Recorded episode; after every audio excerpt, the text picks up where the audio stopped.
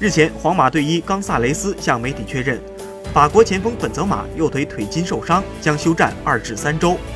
本泽马将缺席未来皇马2场比赛，有望赶上对阵巴萨的国家德比。10月份，皇马最重要的一场比赛是在28日客场对阵巴萨，这是整个赛季西甲联赛最受关注的国家德比。队医冈萨雷斯表示，他们将持续关注本泽马的恢复进展。他认为本泽马可以赶上这场比赛。在发布本泽马伤情通告的同一天，皇马官方宣布了一个好消息：伊斯科和马塞洛的伤情恢复良好。这2名球员于本周一返回了训练场。分析称，这2名球员应该不会代表各自的国家队参加非法州的赛事，未来2周正好可以踏踏实实康复。